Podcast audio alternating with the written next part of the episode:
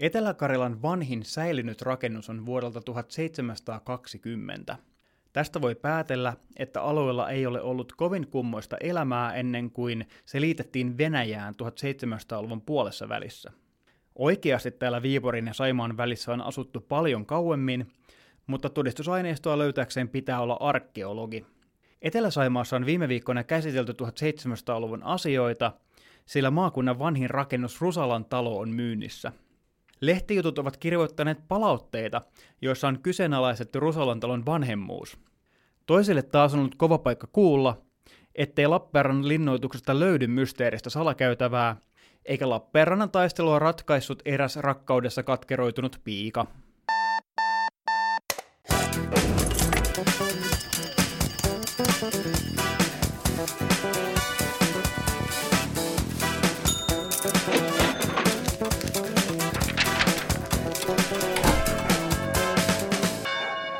Hei, ja tervetuloa kuuntelemaan Etelä-Saimaan kalankääreksi podcastia. Minä olen Etelä-Saimaan ilmiötuottaja ja kalankääreksi podoja Juho Maijala, ja tänään puhumme Etelä-Karjalan vanhimmista rakennuksista, linnoituksen salaperäisestä salakäytävästä ja hävityksestä nimeltä Pikkuviha. Vieraanani on Etelä-Saimaan uutistoimittaja Anne Kokkonen, joka on parin viikon aikana kirjoittanut 1700-luvun asioista kolmeenkin otteeseen. Anne, Vanhimpien rakennusten sivutuotteena kirjoitit myös Lappeenrannan linnoituksen salakäytävästä. Lappeenrannassa on ainakin vuosikymmeniä, ellei vuosisatoja tiedetty, että linnoituksessa on salainen tunneli. Mistä tämä idea kirjoittaa tästä ikivanhasta salakäytävä tarinasta sai alkunsa?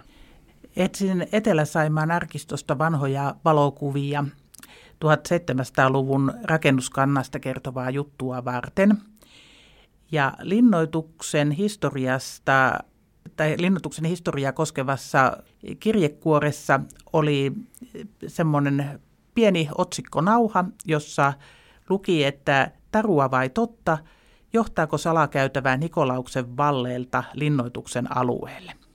No tämä otsikko oli niin kiehtova ja minulle se oli aiheena uusi, että siitä ilman muuta piti lähteä katsomaan, että löytyykö tästä jotain jutujuurta enemmänkin. Oliko se sen aikainen 60-luvun juttu sen henkinen, että siinä puhuttiin tästä aivan täytenä faktana ja tosiasiana, että tämmöinen tunneli olisi? Siinä ei ollut juttua, siinä oli pelkkä otsikko.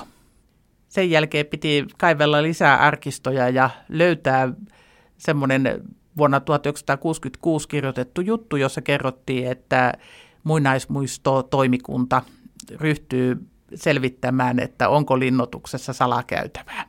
Mutta sen jälkeen asiasta ei ole kuultu. Ei. No nykytiedon valossa, niin onko tämä salakäytävä juttu ihan pötypuhetta?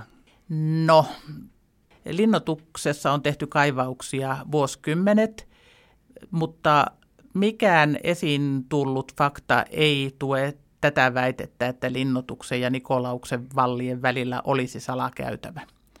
Ja Nikolauksen vallit on siis, missä on nykyään Lappeenrannan kirkko, Kyllä. eli Kyllä. aika pitkän matkan päässä Kyllä, siinä on pusupuistoa välillä ja siihen on kaivettu vuosikymmeniä ja vuosisatojen varrella maantietä ja on rakennettu puistoa ja on rakennettu taloja ja hotelleja ja jos jotakin. Ja jos siellä niin kuin maan alla jotain kulkisi, niin sen pitäisi olla syvällä kuin metrotunneli. Ja kun ajattelee sitä pusupuistoa, minkä muotoinen alue se on, niin se on ollut sellainen kostea, melkein suomainen lämpäre silloin 1600-1700-luvulla. Et sen kaivaminen silloisella kalustolla, niin se tuntuu aika utopistiselta hankkeelta mun mielestä vielä hauska yksityiskohta, että jos ajatellaan, että se tunneli olisi ollut siellä silloin, kun linnoitus rakennettiin, ja se olisi syvällä kuin metrotunneli, ja sitten sen kaivamisesta ei olisi jäänyt mitään mainintoja tai merkintöjä minnekään, vaikka se olisi sen ajan mittapulla ollut aivan valtava urakka, niin kuulostaa vähän siltä, että semmoista tunnelia ei oikeasti ole olemassa. Hmm, mutta tarina on hyvä. No, kun tässä kirjoittamassa jutussa kyseenalaistettiin tämän tunnelin olemassaolo, niin tämä tieto vaikutti monelle lukijalle olevan olevan vähän vaikeaa hyväksyä. Siis itsekin vastaanotin yhtenä aamuna tämmöisen puhelun, jossa haluttiin, että Etelä-Saimaa vielä palaisi tähän asiaan, koska, koska heidän lapsuudessaan ja koko heidän elinikänsä ajan on kerrottu tarinaa tästä tunnelista, niin eikö se nyt kuitenkin voisi olla ollut totta se tunneli? Minkä takia on niin vaikea hyväksyä, jos joku tämmöinen vanha hyvä tarina osoittautuukin, että se ei välttämättä totta? No salakäytävää tarinoitahan liittyy kaikkiin linnoihin ja linnotuksiin. Ne on samanlaista tällaista perustarinakerrontaa kuin on kartanot ja kartanoiden kummitukset. Ja varmaan niin kuin kaikki, ketkä linnotuksessa ovat enemmän aikaa viettäneet, ovat niin kuin miettineet, että mitä salaperäistä linnotukseen kenties mahtaisi kuulua. Ja salakäytävä varmaan on niin kuin ollut semmoista perimätietoa, mitä on kerrottu enemmän tai vähemmän tosissaan läpi vuosisatojen. Ja sitten tietysti linnoitus on ollut paljon rähjäsempi takavuosina ja siellä on ollut semmoisia epämääräisiä loukkoja ja sitä ei ole tutkittu niin paljon, niin on ollut jotain kellareita tai jotain sellaisia ketunkoloja, joita, josta ei oikein tiedetty, että mistä ne on peräisin ja siitähän se mielikuvitus alkaa laukkaamaan. Ja etenkin lapset tuntee just jonkun pienenkin kolon niin kuin suurena ja salaperäisenä ja se, että niin kuin sanotaan, että ei tämä olekaan mitään muuta kuin pelkkää satua, niin se tuntuu tietenkin pahalta.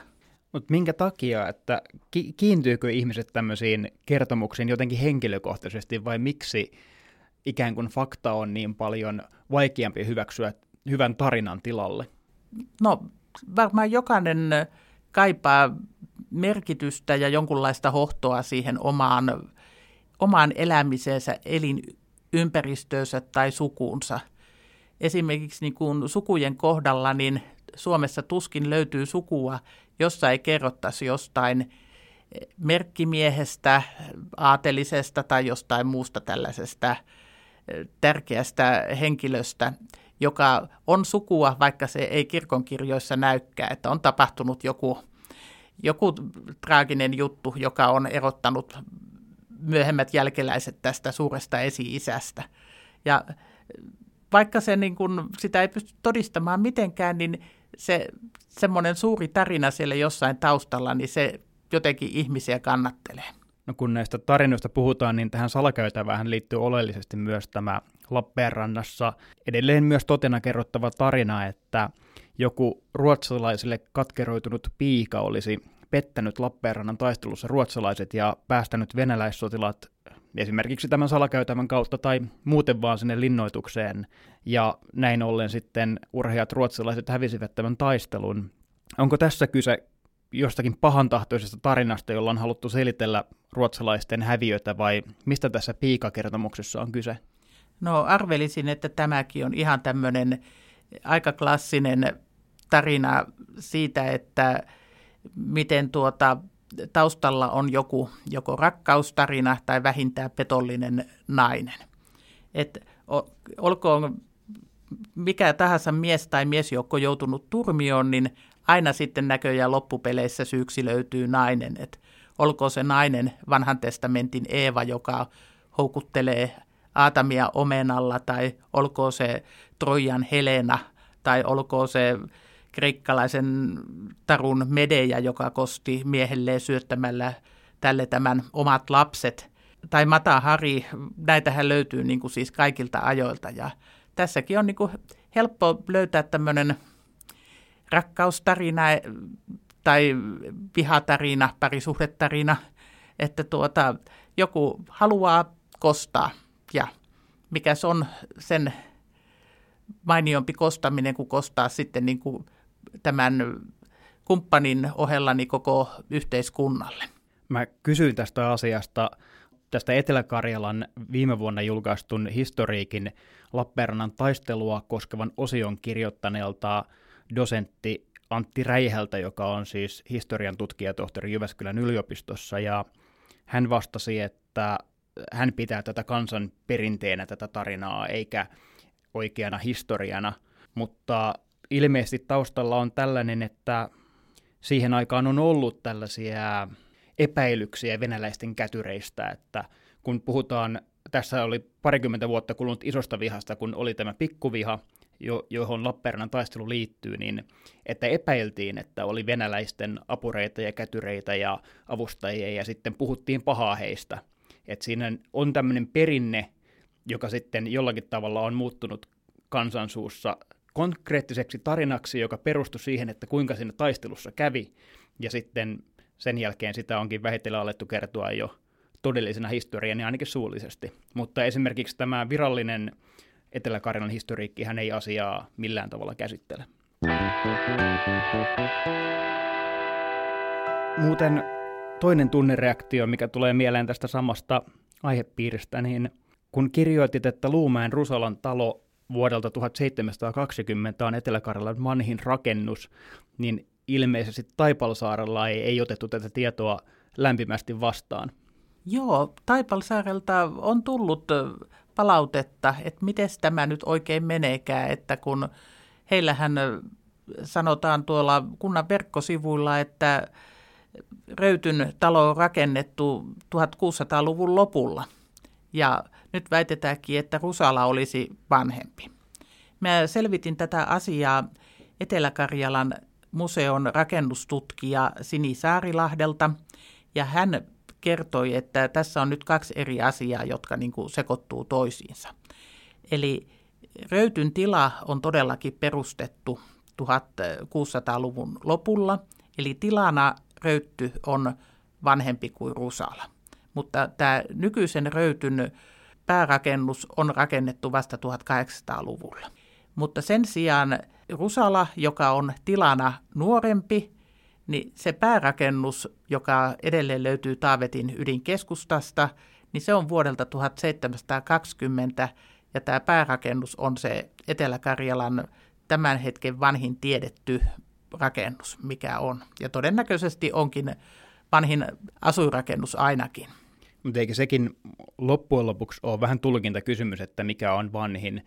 Ei se Luumäen Rusalan talokaan varmaan täysin originaali ole sieltä 1720-luvulta, mutta se on siis vanhin rakennus, jossa on alkuperäisiä osia, vai miten se nyt sitten määritellään? Joo, että kaikki nämä vanhat rakennuksethan on peruskorjattu moneen kertaan, että jos lähdetään niin kuin sitten tätä arvioimaan, että minkä verran alkuperäistä on just jossakin Taipalsaaren kirkkokin on kokenut paljon muodonmuutoksia vuosien varrella ja sitä on korjattu ja joku Ratsuväkimuseo Lappeenrannassa, niin miten paljon alkuperäistä siinä on niiden kiviseinien ohella.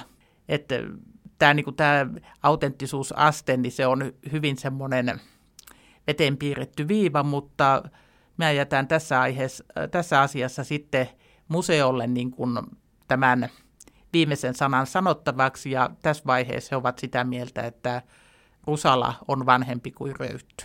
Ja jos se tulee toiseen tulokseen, niin sitten korjaamme tämän. Etelä-Saimaa kertoo.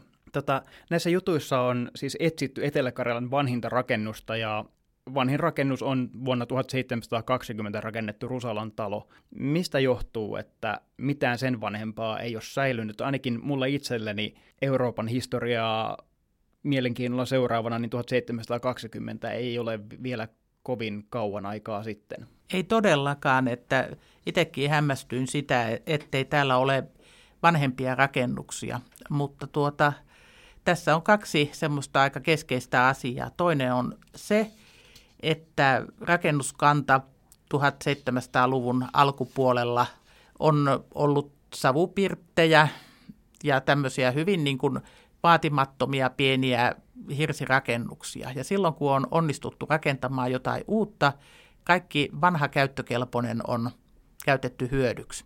Eli ei ole jäänyt sellaisia taloja, jotka olisi vuosisatoja kestäneet kunnossa ja alkuperäisessä asussaan. Et ehkä niin kuin savupirtistä on sitten tullut vaikka kamariosa uudempaan taloon ja sitten taas kun on rakennettu lisää, niin siitä on tullut riihi ja riihen jälkeen sitä on ehkä vielä käytetty jonkun peltoladon seininä. Et kaikki on kierrätetty. Mitä kaikki on kierrätetty. Ja toinen juttu on sitten se, että puhuimme jo tästä, tai mainitsimme isovihan ja pikkuvihan, jotka oli tällaisia venäläismiehityksen aikoja Suomessa. Ja etenkin tämä jälkimmäinen pikkuviha oli huomattavan paljon vielä traagisempi Etelä-Karjalassa. Se onnistui niin kuin tuhoamaan esimerkiksi Lappeen Jääsken Joutsenon pitäjät melko tarkkaan. Ja myös tuota Luumäellä niin semmoisesta reilusta 120 tilasta yhden ainoan vuoden aikana autioitui yli 70. Et siitä voi niin kuin päätellä, että millainen hävitys silloin on ollut vallalla. Et silloin on varmaan poltettu rakennuksia aina kun niitä on vastaan tullut. En tuskin se on sattumaa, että pikkuvihaa edeltäviä rakennuksia on säästynyt siis mitä, yksi? Yksi. Että vaikka nyt sitä ennenkin oli rauhatonta ja 1600-luvulle osuu katovuosia ja nälkävuosia ja sitä aikaisemminkin täällä hävitettiin kaikki rakennukset moneen kertaan, niin se, että se viiva menee siinä pikkuvihassa 1740-luvulla, niin mm. ehkä kertoo jotain sitten, että miten se kyseinen sota on vaikuttanut tällä alueella. Kyllä. Muistelen nähneeni sellaisen tiedon jossakin julkaisussa, että pikkuvihan aikaa venäläiset ihan tieten tahtoen tuhosivat kaiken mahdollisen Viipurin ja Kymijoen parrelta, jotta heitä vastaan tuleva Ruotsin armeija ei saisi täydennystä varastoihinsa siltä alueelta ja sotiminen hankaloitus. Ja venäläiset eivät varmaan arvanneet, että kohta he olisivat tämän alueen isäntiä, niin kuin sitten sodan jälkeen kävi. Joo, ei niin pitkälle näköjään ajateltu. Mutta siis ainakin mulla itselle, niin etenkin tämä pikkuviha, mutta myös isoviha ja tämä hävitys on jäänyt melko lailla tuntemattomaksi. Minkä takia näitä ei tunneta Suomessa ja etenkin vielä tällä seudulla paremmin?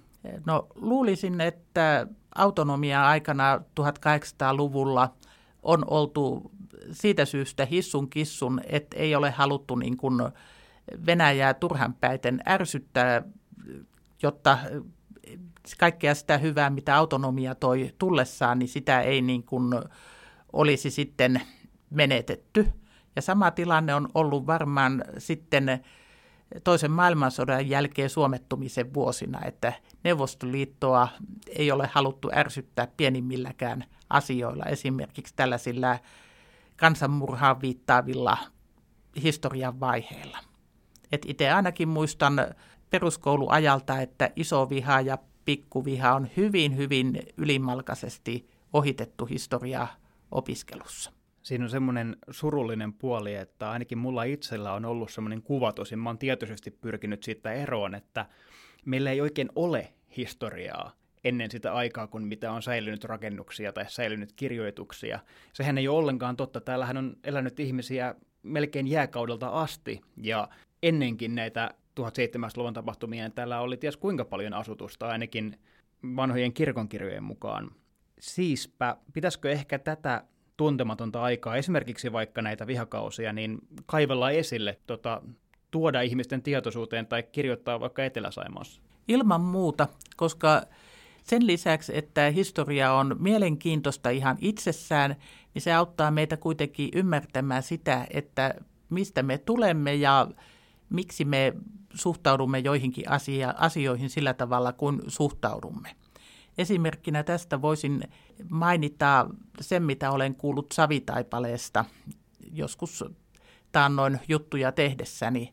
Eli sitä on joskus tässä maakunnassa ihmetelty, että savitaipalelaisilla tuntuu olevan jotenkin poikkeuksellisen traumaattinen suhde venäläisiin. Tämä tuli esiin silloin, kun savitaipaleelle suunniteltiin tuota Pettilän venäläiskylpylää. Ja sen saama vastustus se niin kuin oli mittasuhteelta aivan hurja. Mutta tämä asia tulee selvemmäksi, kun ajattelee sitä Turun rauhan 1743 jälkeistä karttaa. Eli Savitaipale on ollut Ruotsin ja Venäjän rajakunta. Eli kahden suurvallan raja on kulkenut ihan siinä Savitaipaleen kohdalla. Ja tuota, Savitaipaleen Partakoskella esimerkiksi on ollut varuskunta yli no semmoisen 70 vuotta. Ja se, että siellä on ollut niin kuin venäläinen sotaväki paikalla, niin siitä voi päätellä, että mitä rasitusta ja kauhua se on niin kuin aiheuttanut paikallisen väestön keskuudessa. Mitä kaikkea se on tuonut mukanaan ja miten paljon katkeruutta se on herättänyt silloin 200 vuotta sitten, 250 vuotta sitten. Ja tästä asiasta se on niin kuin sukupolvelta toiselle periytynyt se kauna, mikä on esi-isiltä jäänyt. Niin tämä selittää niin kuin jo sitä, että minkä takia joku asia tuntuu niin pahalta ja vaikealta. Se on hurjaa ajatella, että noin vanhat asiat, joista ne ihmiset ei välttämättä itse ole edes tietoisia, vaikuttaa sillä taustalla.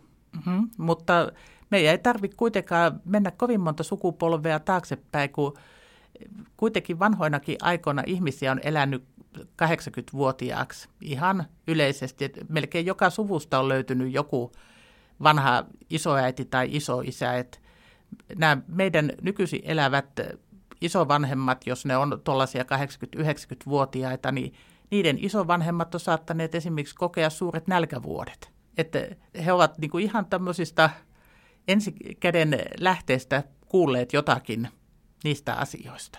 Että ne ei ole loppujen lopuksi suinkaan niin kaukaisia kuin meistä joskus tuntuu. Kun nyt tällä hetkellä tuo Rusalan talo on tunnetuista rakennuksista vanhin Etelä-Karjalassa, niin onko mahdollista, että jossain on vielä joku vanhempi rakennus tai ainakin sellaisen osa? Se on täysin mahdollista. Et etenkin tällaiset vanhat sukutalojen tai semmoisten pitkään asuttujen talojen pihapiirit, joissa on rakennuksia, jos jonkinlaisia, niin siellä voi just olla tällainen aiemmin mainittu vanha riihi tai lato, jonka jostain hirren salvoksesta löytyykin joku vuosiluku, joka alkaa 1.7 tai jopa 1.6. Mutta omistajatkin on täysin tietämättömiä siitä, että miten vanhasta rakennuksesta saattaa olla kysymys. Vielä loppuun, kun tässä on puhuttu tunteesta ja siitä, että miten uusi tieto historiasta aiheuttaa tunnereaktioita, niin mietin, että tuleeko mieleen jotain sellaista asiaa, joka itsellä on aiheuttanut tällaisen. Et kun mä itse mietin sitä, niin viime aikoina on puhuttu vaikka näistä suomalaisten SS-miesten teoista itärintamalla, ja että se on aiheuttanut aika voimakastakin vastustusta, vastustusta, että tällaisesta edes keskustellaan, mutta ei se oikeastaan mulla aiheuttanut mitään. Että enemmänkin pohdin, että on tämä tieto ja linjaus, että Pluto ei ole enää planeetta. Se on mun mielestä jotenkin vähän surullista, koska mun mielestä oli kiva, kun Pluto oli pienin ja kaukaisin planeetta. Mutta tuleeko sulla mieleen jotain esimerkkiä, että tieto historiasta on muuttunut ja se tuntuu joltain? No tuota, tällainen historiallinen henkilö kuin Richard III, joka on Shakespearein näytelmien kuuluisimpia hirviöhahmoja, niin historian tutkimus on osoittanut, että Richard ei suinkaan ole ollut sellainen ihmispeto kuin, kuin, kuin näytelmässä väitetään. Ei hän nyt ole mikään pyhimys ollut, mutta todennäköisesti aivan samanlainen hallitsija kuin 1400-luvun hallitsijat muutkin. Niin siinä historia on niin kuin löytänyt sellaisia asioita, jotka ovat niin kuin muuttaneet täysin käsitystä siitä ihmisestä, joka suurella yleisöllä on. Ja sitten Suomen historiasta tietysti mielenkiintoista on tämä, että miten Lalli ja piispa Henrikin suhde on kehittynyt ja kuka on missäkin vaiheessa roisto ja kuka on sankari. Et eri, eri aikoina niin tämä tarina on kerrottu aivan eri tavalla. Kumpi sinusta on roisto ja kumpi sankari vai oliko tarina edes ylipäänsä tosi? Kaikkein eniten minua nyt niin kuin arveluttaa tämä, että onko tarina tosi. Että se on hirmu hieno tarina, mutta tota, se on eri asia, että mitä ihan oikeasti Köyliöjärven jäällä on silloin vuoden 1100 jälkeen tapahtunut. Vai onko tapahtunut mitään? Näin on. Tämä oli Etelä-Saimaan kalankääreksi podcast, jonka aiheena olivat Etelä-Karjalan vanhimmat rakennukset sekä pikkuviha. Äänessä olivat Juho Maijala sekä Etelä-Saimaan uutistoimittaja Anni Kokkonen. Podcastin seuraava jakso ilmestyy kahden viikon kuluttua. Nyt kuulemiin. thank you